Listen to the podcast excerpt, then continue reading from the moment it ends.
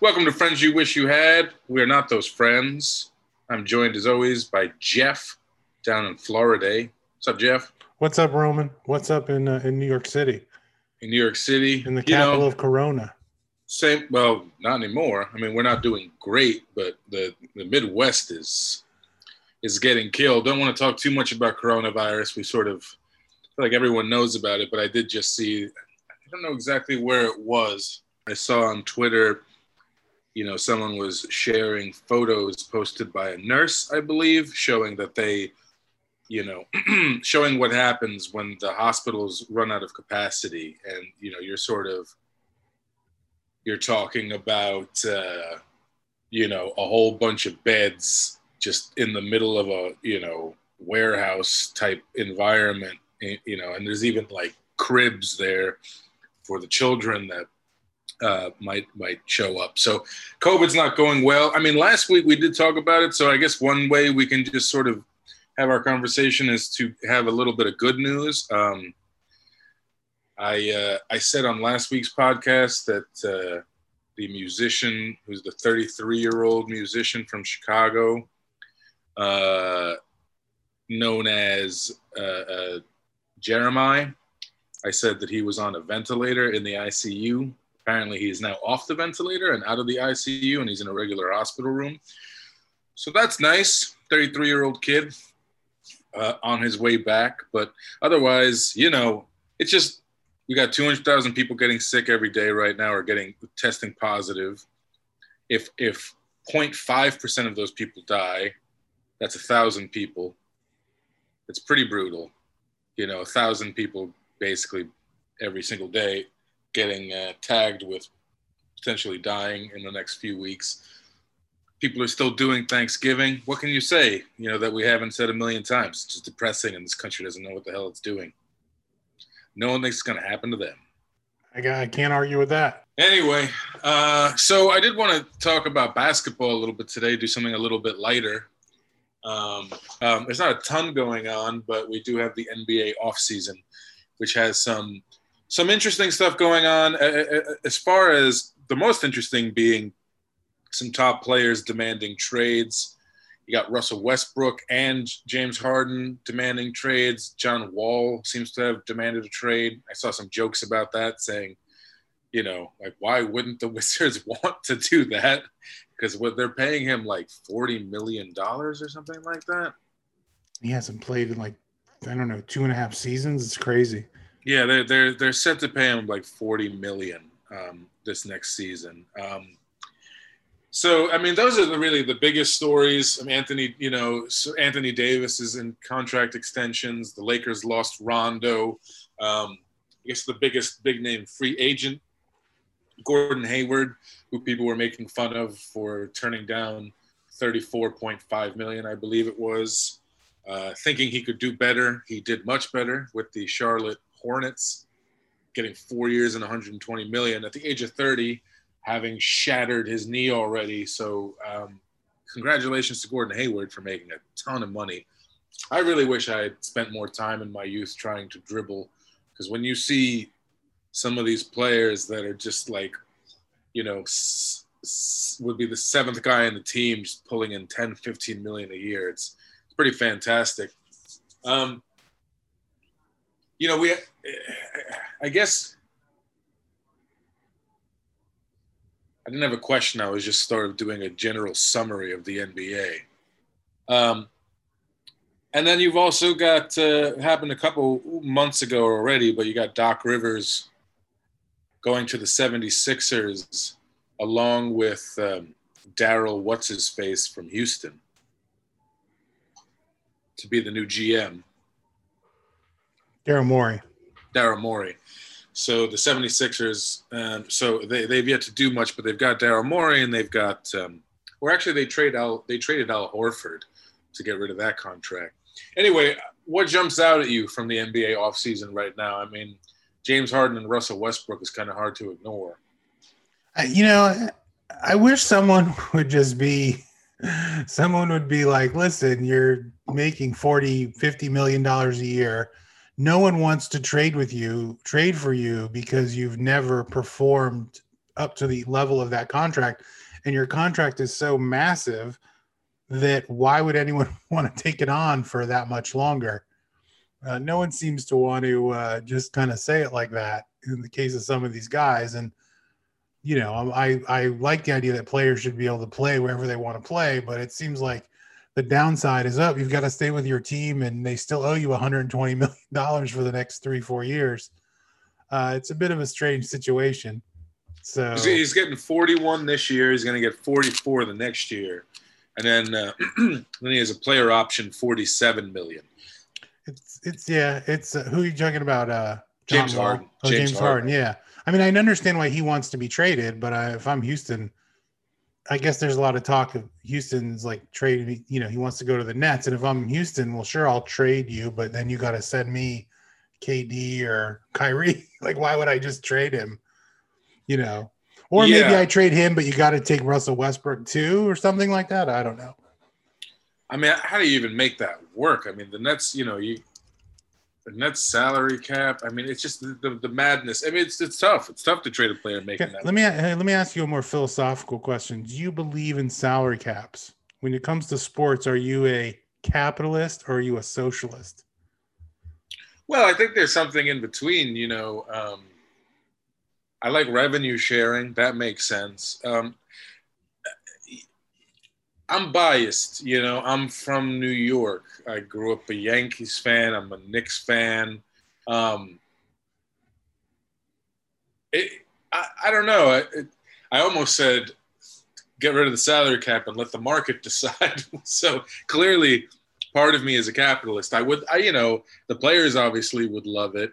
Um, to a certain, I, I, think, you know, I mean, now you've got, my God, now the NBA, but even with the salary cap, now you have NBA players making more money than baseball players. For the longest time, baseball players were the ones making, you know, we used to talk about LeBron making like the highest salary he could make based on like the rules in the previous collective bargaining agreement where he's making like 20 million a year as the best player in the NBA and Clayton Kershaw who could walk, uh, you know, could walk through any airport in America without being mobbed was making like 30 something million. But anyway, generally speaking, I, I, don't love salary caps. I don't love salary caps. I find myself, I'm, a, you know, in, in many areas, I find myself to be uh, much more of a socialist. Um, but when it comes to sports, man, if you're rich enough to buy a team, you should be able to assemble whatever squad you want. You should be trying to have a squad that's going to win the title or the ring or the championship every year for a decade. It's like not a if you if you're not in the business of owning your team to make money because you have so much other money, like this is America. You should be allowed to do it. That's one way in which I I mean I love uh you know, I love international soccer, although they've started to have a salary cap and a luxury tax of sorts now too. I understand, but yeah, I don't like, know what the, you know, the financial fair play rules. I don't know exactly how they work, but they have. There's some something about. I'll just look it up real quick, but yeah, there's basically it's trying to prevent teams from just dropping like 800 million dollars in an off season if they wanted to. It's like those rules are there to make it a business so crazy rich owners don't, you know, overextend themselves when they get too competitive. So I mean, I guess it's the way that the owners want to run their business of their league, but I want I'd, I'd be the owner saying if I'm rich enough to pay, you know, hmm. to have a payroll of half a billion, that's my business. Like you don't, I own Picasso's too, you know, whatever. Yeah, yeah. I, I mean, you know, I mean, that's part of the competition too. If I was an, I think if I was an owner, and Not also I'm never going to be an owner. And it's not it's not as simple as if you get rid of the salary cap, then the richest person wins. I mean, we've seen it happen in baseball. Totally. Where I mean, they now have the luxury cap or the luxury tax, but like you know, watching George Steinbrenner, who was like a legit billionaire, just go absolutely crazy with his money was one of the most entertaining things to happen to baseball in 30 years. And half the time it didn't work. It was just he he loved the shiny new thing, trading for this, giving the free agent all that money. I mean, sometimes he he ruined baseball teams by just trying to do what was the most expensive thing that other teams couldn't do. I mean, it's sort of the Yankees when they went from winning uh, the World Series four out of five years to not winning. Uh, you know, well, Steinbrenner didn't believe in rules so much that he was thrown out of the game. He was suspended for a few yeah. years for doing all kinds of crooked shit. Yeah. So maybe that's a little too far, but you know, I'm I, I find myself uh, very uh, very sympathetic to uh, you know the hardcore principles of the free market when it comes to my sports. Yeah, and you got Moneyball, and you got what the Tampa Bay Rays are doing right now, even without a hard salary cap in Major League Baseball. Uh, you know, you you still have you know teams. Anytime there's a super a team, even in the area of the salary cap, I mean, everybody wants to watch. Everybody's got to tune in. They either love them or hate them. And you know, I would just, I just picture myself if I was Jeff Bezos I'd be like, man, I'll buy the whole league just so I can have my team, and they're going to win every year, and I don't care because it's all for me. Well, and the other side of it is like when you look at like international soccer, which is like wildly popular, they don't even have a draft. Right. So even if you let's say you got rid of the salary cap in the NBA, and you could have a team like LA or potentially the New York Knicks, um, you know, give as much money as they want to as many players as they want, try to create a crazy super team. You know, it's not it's not going to this stuff isn't necessarily going to happen overnight. You you have the draft, you have you know, these leagues still have you know, rights to players for 4 years and team, Totally. And there's other rich guys. It's not like you're the only one. Although in the NBA, like the NBA, for example, Steve Ballmer is the richest owner by far, and there's a bunch of billionaire owners, and it's a little ridiculous to say there's a lot of billionaires like feel sorry for the poor billionaire, but Steve Ballmer has like, you know, more money than half the owners combined or something crazy like that. Like he wants to see his team win, and why shouldn't he be allowed to do whatever the fuck he wants with his money? It's a contest, you know, it's a contest between owners. Like that's the joy. Otherwise, like to me, that would be the exciting part of being an owner is like, see that player, I'm gonna hire him. Like you're telling me who I can hire, you're telling me what the profit of my team needs to be and what I spend and and I guess again they all own it together as a business so it's not like any one owner is making these decisions unilaterally so I, I do get it but it, I think it would be fun to just have an owner and I'm always amazed when fans get so into like talking about the salary cap and like how can this guy get this much money? And uh, commentators, podcasters, announcers, broadcasters, whatever, they're always like, you don't want to pay the luxury tax. Oh, look at look at Charlotte, they're paying the luxury tax. Like, what the fuck do you care if they pay the luxury tax or not? Like, yeah. what is it? Oh, they're in the tax. Oh, it's not good. Doesn't look good for their ownership group. It's like, why? Because they're worried about making money or they want to win a title. Like, what do you care? They know what their bottom line is.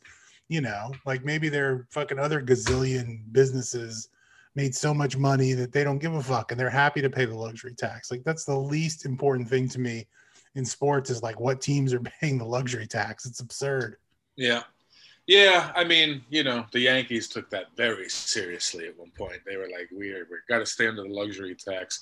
I get why the owner of a team doesn't like the idea that. I think hmm. well, that because I think the, the baseball had the progressive luxury tax, where it's like the higher you go above the tax, the higher the percentage of it you have to like you know, it gets to the point where if you're a certain amount above it, the amount you are above it, you have to pay the whatever that amount is to the league. But I'll bet part of it with the Yankees a little bit, and you know, and of course the Steinbrenner family is very wealthy. But part of the reason they're so wealthy is they own the Yankees. There isn't another fortune out there. So at a certain point, I'm sure the realities of the that team as a business kind of kick in. You know, but if yeah. you're the guy who can be like, yeah, I just bought the Yankees for $15 billion and I'm worth $90 billion, like, you know, you don't care. You know, you don't give a shit. But, you know, most people who make $90 billion, they care about where their money goes to. They're not in the business to lose money. So that's not to say they would all be crazy owners, but I just want to see the one guy who's like, whatever it takes. I'm putting a flag in the ground and I want to win 10 titles in a row. Especially, it would be the best to me in football because football is so governed by the hard salary cap and you know like no like any team that wins a super bowl in the next year they're immediately shedding like so much of their roster because of salary cap concerns and you know they have kind of a cycle where they build up to you know where they're totally maxed out with free agents and players that they've had to keep and they win or they don't win and the window closes and then they kind of shed all those players and It's like I just want to see the one football team that's just like we're signing everybody. We don't care. It would be it would be fun to see. I mean, you know, a little bit it would it would sort of just straighten itself out because you know it'd be tough to afford. The fact remains, like you look at basketball, James Harden.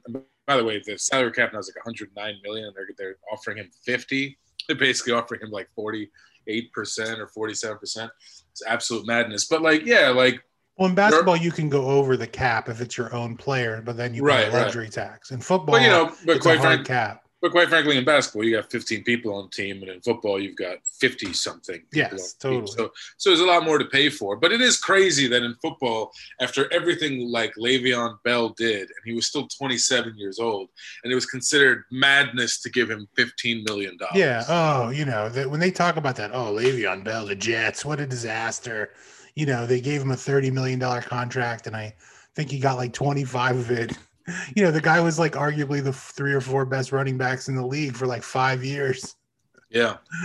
You know, no, it's, it's like, absolutely. Uh, we can't compete because we gave that. We gave. It's like the Cowboys, like oh, overpaid Ezekiel Elliott, and it's like fans really are invested in that. They're invested in the business of their sport and of their team, and you know, oh my God, my family. I mean, they're insane Yankee fans, and I can't tell you how many conversations we had about all the money they were paying Alex Rodriguez, you know, back in this is, you know, 20, 2010, 2011, 2012, when A Rod was just really hated, you know, it was just really like he was just stealing money and he was suspended and, you know, and, uh, and I, we were in Tampa when he was going for a 600th home run. And despite all the shit talking, you know, the whole game, when he was, you know, he was at the plate, everybody stood on their feet and wanted to see him hit that 600th home run. So I felt like he was kind of earning his money. You know, we were there to be entertained, and that's what he was doing.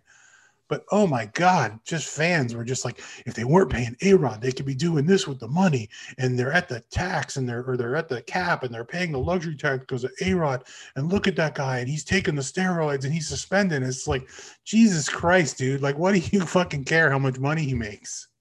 Like, how does yeah. it impact you at all in any way? Except, man, the brilliance of sports, I think, in the last 10, 15 years is like fans have become they know more about how the business of sports works than they do how the business of the country works. It's unbelievable. They could tell you more about salary cap and luxury tax hits and player contracts and guaranteed money than they could about, you know, about dividends on the stock market. It's unbelievable.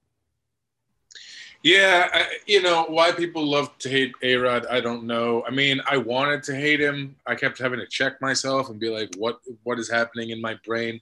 It's got to be just a little bit of like, yeah, he's he's very Some buffoonish stuff. You know, he's sure. he, yeah. Well, he's but he was buffoonish for sure, and like doing things like you know, it didn't help when he like got you know was married with kids and got caught you know, bringing a woman into his room and was on the front page of every paper. And, you know, New York loves to shit on someone for doing stuff like that. Or, but like, yeah, I don't know. He was very good looking. He was very rich. He was not like the New York style type guy. He was a little like, you know, you know, uh, around the time when the term metrosexual, that offensive bullshit was being said, you know, and I, he was an early metrosexual you know, but why people got mad at him and like I, I, always used to say that you that everybody needs to study Derek Jeter.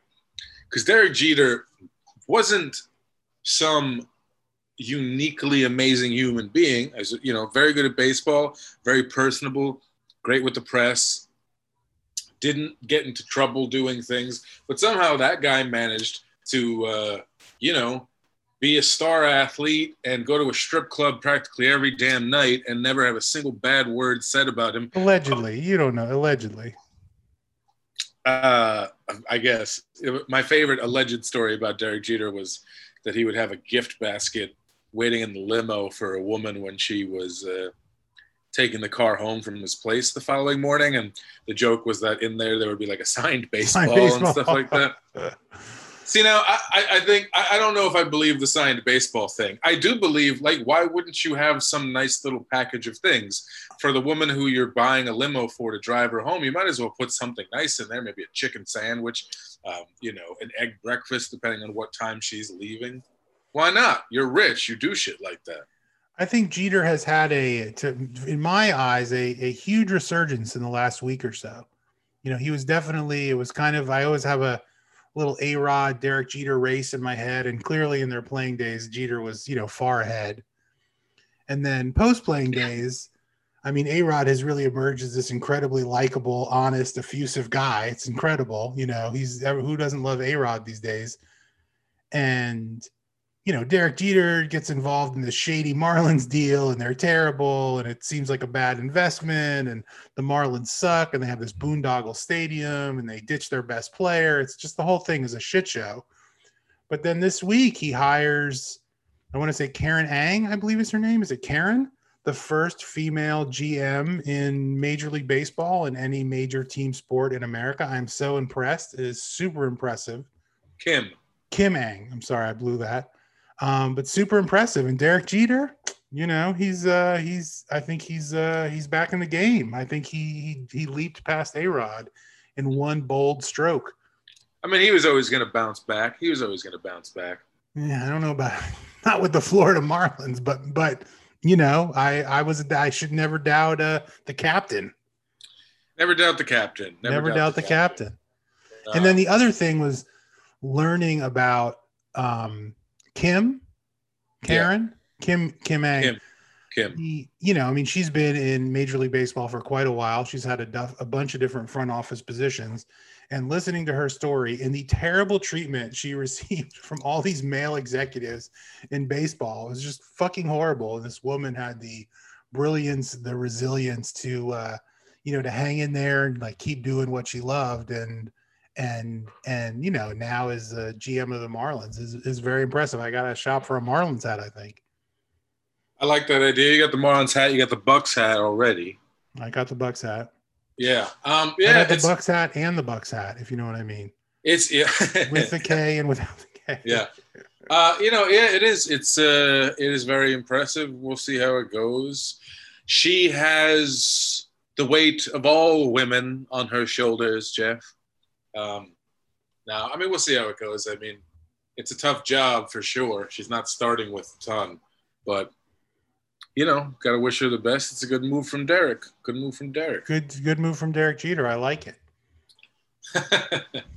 uh, let's see. Uh, anything else before we wrap up? Anything? Have, have the uh, have the Knicks made any exciting moves? I saw they just signed Nerlens Noel to a one-year, five million dollar deal. So I did not see that. I mean, like so far, look. I mean, I, I, I like. We'll see the the new um, the new Knicks management, whose names I forget. So Worldwide West is there. The dudes from uh, CAA, yeah. I mean, yeah. I, yeah, I think they've avoided any bad contracts. Him. So I'm. You got impressed. him. You got him. You got Leon Rose. I mean, you know, they haven't been in in power there for very long. They haven't even been able to do anything. Um, you know they've only been able to really do anything for a couple of weeks now. Um, yeah, I mean, looking at who the Knicks drafted, I didn't spend a lot of time researching the draft, but I spoke to some friends of mine who are always obsessive Knicks guys. They they they were hoping for there were two players that people I was talking to were hoping the Knicks took in that with that eighth pick. One of them was who the Knicks ended up taking, um, Oppen, Right. Sorry. This time of year, I'm always uh, oh Toppin, Obi Toppin.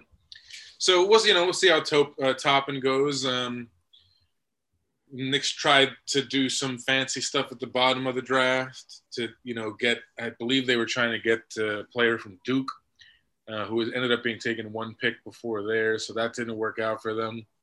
Um, and then they basically purged a bunch of their roster. They purged guys who didn't have guaranteed contracts. They purged guys that you know where there was a team option rather than a player option.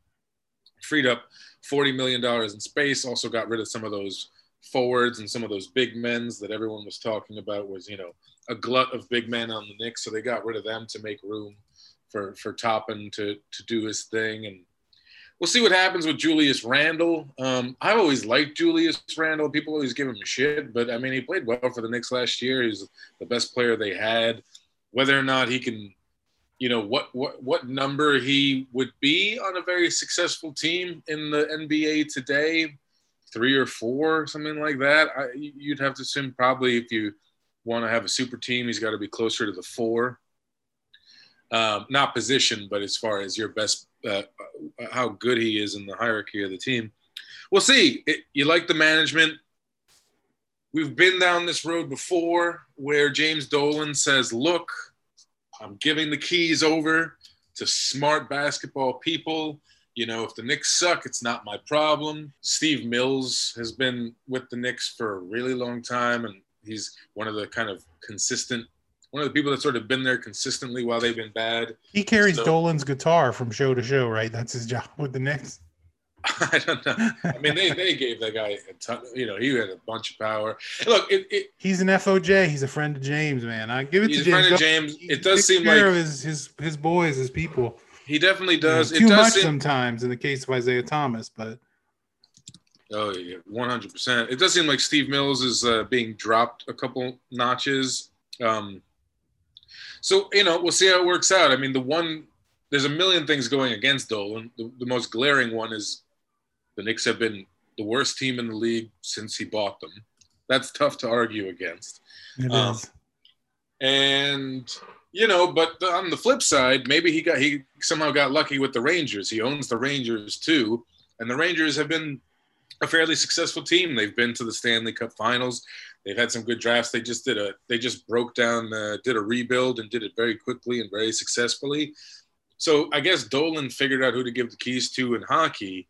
He just hasn't quite done that with basketball. So who knows? Maybe uh, World Wide Wes and uh, Leon Rose yeah, I will just finally just turn this thing around. they just need to keep like grinding and not they need to show that they're a sane organization you know for lack of a better word that you know that some of these bigger name free agents of course they would be excited to go to the Knicks but I think the rap on the Knicks is, is like you got to deal with James Dolan and he's a nightmare and nobody wants to really deal with him he has a terrible reputation I saw he just got beat in federal court in that his case against Oakley I mean, it's it's ongoing, but he lost some some some motion or something. Um, Oakley Oakley won the right to have a jury trial, There it is. There you go. which Um, you can imagine. Yeah, which clearly he wants of course. in New York Um, City. But so, you know, and just and not get sucked into the like, you know, I've heard this week, oh, they'll trade for Russell Westbrook. It's like, don't do it. Like just stay flexible, keep a lot of cap space, have a lot of deals you can, you know, that aren't going to be on your books for more than a year or two, draft and see what happens. Like you're going to get your guy, you know. It's like and they've they've been close before, but they can't help themselves. They just lose their mind, whether it was you know, not getting LeBron and then signing signing Amar'e Stoudemire that set that whole crazy thing in motion, and then overpaying for Carmelo instead of waiting for him to be a free agent. That you know was fucked up, even though that wasn't the worst team, and you know, just a lot of huge contracts to mediocre guys, which I think is the sort of the Dolan legacy. So Yeah, don't you know, stop doing that. It's not rocket science, and just you know, just keep folding. You know, just keep playing, just keep folding, and wait till you get that good hand. And it's the Knicks. Like at some point, something positive should happen, right? It's got to happen. It's got to happen. Yeah, I've, I, I've I haven't said this on the podcast before, but I once uh, so I, I used to do some journalism back in the day, and I once interviewed Steven Seagal. Steven Seagal had started his own blues band, and it, so I interviewed him, and then I went to go see the blues band play and shoot some B-roll and blah blah blah.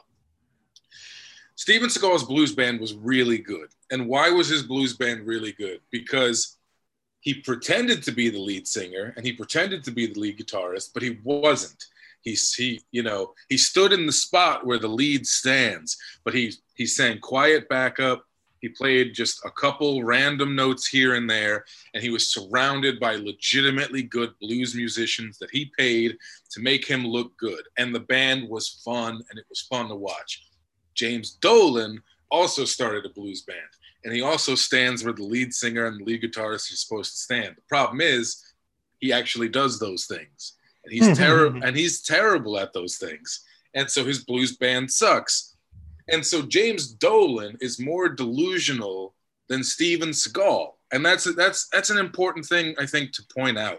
That even Steven Seagal, when he does these vanity projects, at least does them to the point where it's a it's a quality product, and he takes all the credit for it but it's a quality product. James Dolan, man, he just you know, writes songs about Trayvon Martin and writes songs about Harvey Weinstein. The Weinstein song, which I believe was called "I Should Have Known" or some shit. James Dolan is why owners are like, yeah, we're glad they're salary caps because we're fucking crazy. You know, I Who mean, knows what we would do if there wasn't a salary cap? he's a delusional human being. He he he's delusional. He can't handle criticism. He throws people out of the stadium, like left and right. Six their six his entourage on people for just like, I mean, you know, being able to yell an insult at some rich owner is sacrosanct in New York City. You know, you Like- you got to just be like, bring it on. I'm the owner, motherfucker. But instead, this guy's like so thin-skinned. Got to be above it, but he I'm just can't. saying, behind the scenes, I just feel like there's quite a story going on with in James James Dolan's world, man.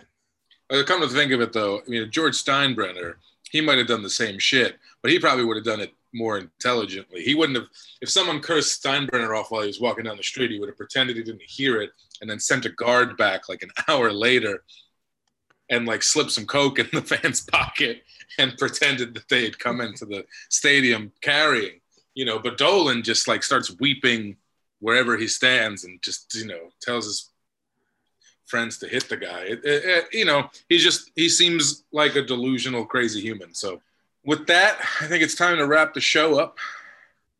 I do think I'd like to end by reading a couple lyrics from James Dolan's song "I Should Have Known" about Harvey Weinstein. We were friends, talked for hours without end about his latest story, how to deal with fame and glory. All the girls who adored him catered to his every whim nothing he could lose. All he need to do was choose. I should have known. I should have known. I should have known. I should have thrown myself across his tracks, stopped him from these vile attacks. I should have known. We believed and didn't see through the lies he told us all. They led him to his endless fall. I should have known. I should have known. I will not eat green eggs and ham.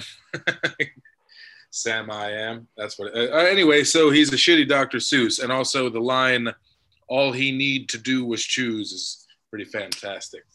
Um, and that is friends you wish you had. We are not those friends. I would say as a money making opportunity for you. Yeah. You should you should become a Republican and you should announce you're going to run against AOC um, in two years. That guy raised like 10 million bucks. Yeah, You know, they and, and got slaughtered. You know, people just dumped money into his campaign. You know, and if you don't spend all of it, you get to keep it. So something to think about. I could see you in a red tie and a black suit. You could talk about your dad who was in construction, who loved the Donald, you know, and you, you know, we'd all be at your beach house for you know two years from now. Something to think about. I you know I've been thinking that about that all my life. I mean, it just you know there was an easier there was an easier route it seemed to me becoming a power in the Republican Party than in the Democrat Party. Um, well, I mean, quite frankly, if I was to be a Democrat, I would actually sit there and try to think of like good policies, and I would take it seriously. If I was a Republican, I would just say whatever crazy shit I needed to to get a whole bunch of people riled up, and that would be easier. It would be. It's No, it's no, you're leaving out the last step to give you money. Riled up Oh, to you- send you money. One hundred percent. Yeah, it's a shame. You know, the, the, it's a good grift, man. But Ben Shapiro makes makes good money saying just stupid shit. But he's got to do it like every day. I'm just talking about short term. Become, you know, you just run for Congress. You know, it's a Um, six month thing, and then let's- boom, Let's tell- assume. you're putting out, you're doing Facebook ads in like Kentucky and Alabama. Send me money. I'm fighting to keep America free of socialism. Well, let's let's say I didn't have morals. Let's just let's just do this in a vacuum. It's too late for me, man. I'm 37 years old. My entire group of friends, my wife, everyone that I hang out with uh, is a, a leftist. Aside from like one or two family members who I, you know, Dude, you sound like the president of the United States right now. All you need is a couple birther tweets. I think Joe Biden was born in like Newfoundland or something. You're in. You're on it. These people will take anybody who says, "Listen, I'm like you," and they're like, "Good, nice to have you."